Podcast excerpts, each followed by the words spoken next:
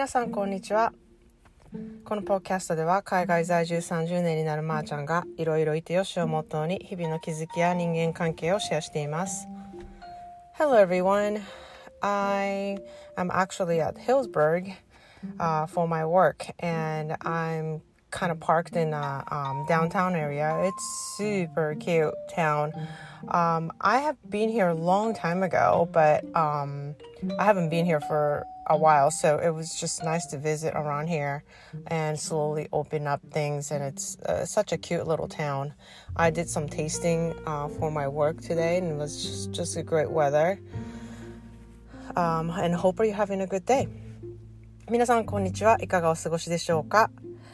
えっと今日はあのヒルツバーグって言ってあのナパバレーの上の方のソノマのエリアに来ています 仕事であの朝からちょっとミーティングがあってこのワイナリーのあの工場の方に来ていてワインメーカーに会っていろいろお話を聞いたりとかどういう感じでワインメイキングをしているのかっていう話をあの以前私会って聞いたことがあったんですけれどもこう実際に工場に行っての試飲をしてっていうことを今日はやったんですね。でこの町があのすごく昔に私来たことがあって昔はもうなんかこう古い町だったんですけれども今はすごく変わって何て言うのかなこじんまりしたすごく可愛い綺麗な街になっています。で今ちょっとダウンタウンの方で車を止めてこのポッドキャストを撮っているんですけれどもあのすごくいい天気でで今日はまたそのワインメーカーとかと会ってどういう感じで農業をしていてブドウ畑のメンテをしてあのやってるかっていうことをいろいろ聞いたんですけれどもやっぱりこの温暖化っていうのをすごく意識されててこうサステイナブルにいろんなあの自然のね構造をうまく利用してあのブドウを育てる。でそれそれに基づいたワインワインのね製造をしているっていう話を聞いてよりワインメイキングのあの深さを知ったりとかです。あのしたんですね。でこうその肥料を作ったりとかその自然環境とかを整えるためにやってることの一つであの蜂をね買うっていうことをしているんですね。まあ、蜂蜜を作るっていうこともあるんですけれども、その蜂を置く、蜂の巣をね、作るっていうだけで、その自然環境がすごく整うらしいんですね。で、ちょうどね、その蜂を管理するね、人っていう人がいて、その人がやってきて、こう、チェックをするっていう日だったので、それを見せてもらったんですけど、すごく結構ね、遠くのとこから見てたにもかかわらず、蜂が飛んできてですね、で、蜂っていうのは黒い服に反応するらしく、私はちょうど黒いジャケットを着ていたので、あの、刺されました 頭の方を刺されたんですけれどもなんか久しぶりに蜂に刺されてめっちゃ痛いしでなんかワインメーカーの人があの蜂をね追い払ってくれてその刺された蜂のねあの、針を頭から取るっていう作業をしてもらったんですけれども、いや、蜂ってやっぱ痛いわ、みたいな感じで。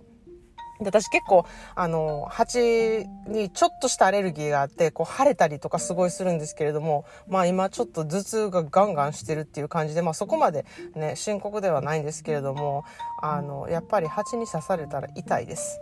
っていうことで、まあなんかそんなで今日はそういう日を過ごしております。で、今日ね、あの、来る時に、車の、あの、ステッカーを貼ってる人を見たんですけど、そのステッカーに貼ってる言葉がね、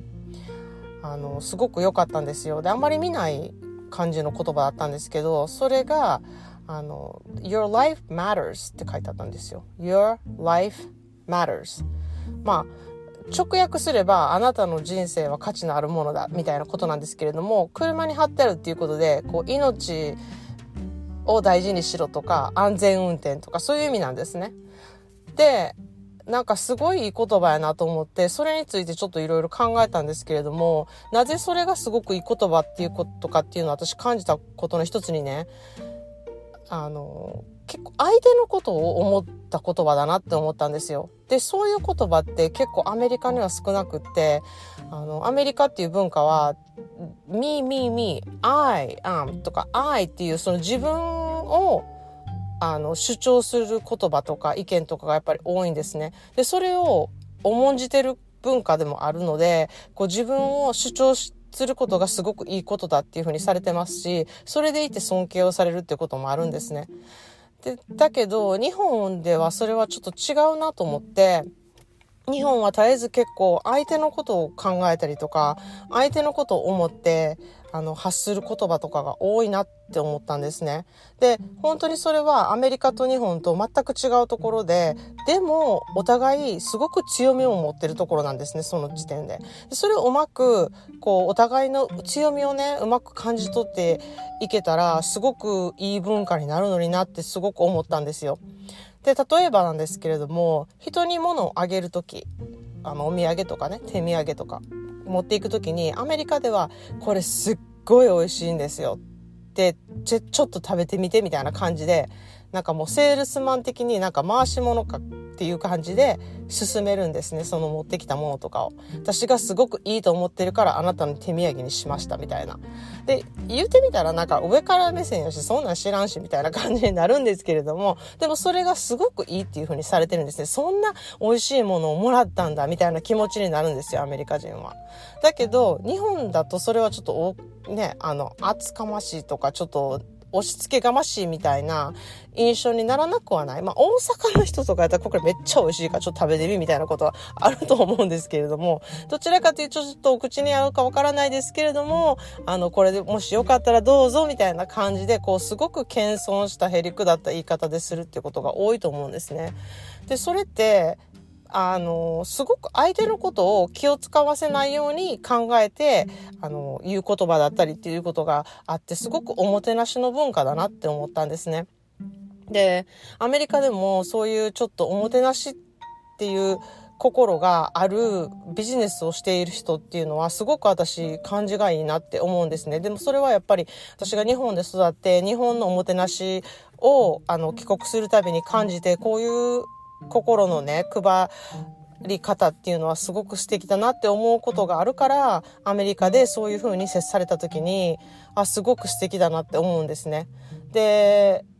あの、本当にそれもいい、いい良しがあって、日本はやっぱり相手のことをすごく気遣うがために、やっぱり相手の目が気になったり、周りの目が気になるっていう、そういうちょっと精神的な苦痛になったりもすると思うんですね。で、アメリカでは自分自分なんで、人の目気にしませんみたいな人がやっぱり多いので、ある意味めちゃくちゃ楽なんですよね。人の目気にしなくていいってやっぱり楽じゃないですか。でも、ちょっとは気にしいや、みたいなことを私思うことがすごく多いんですね、日常で。なんかそれって思われて、なんかそういうふうに思われていいんとか、なんかそういうなことしたらそういうふうに思われるでみたいなことをちょっと思ってる自分もめっちゃ、あ、いるんですね。なので、なんか、うん、そういうところはすごく感じますね。で、あの、ワイン業界で私がすごくいいなってあの思ってることの一つに、やっぱおもてなし文化がワイン業界にはやっぱりあるんですよね。で、その、来てもらった人にすごくよくしてもらおうとか、いい時間を過ごしてもらおうって思う、そういうおもてなしがあるから、あの、私はすごくこう、ぴったりハマったというか、なんかここって日本に通じるところがあるな。でもそれでいて、こうフランクで、すごくフレンドリーで、人に気を使わせないように、自分たちはこれがしたいからやってるんだっていうアメリカのすごくいい要素も混ざってですね、あの、ワイン業界の中ではすごくそれがうまい具合に、こう、あの、ブレンドされてるなっていうふうに今日、あの、久しぶりにワイナリーに行って、あの、感じました。で、まだまだね、あの、ワイナリーに行くには、こう、アポイントを取ってとか、予約を入れてとか、こう、みんながみんな行ける状態ではないんですね。なのですごくあの予約を取るのも大変だし、あの本当に前みたいな感じでラフにこう過ごすってことがちょっと難しくはなってるんですけれども、あのだいぶこう緩くなってきて私もこうワイナリーに行く行けるようになってきたことをすごく嬉しく思います。ということで今日は、えーと、とてもあの自然いっぱいのブドウ畑の中のあのヒルズバーグっていうところからあのポッドキャストをお届けしました。それでは皆さんまた明日会いましょう。Thanks for listening and have a great day.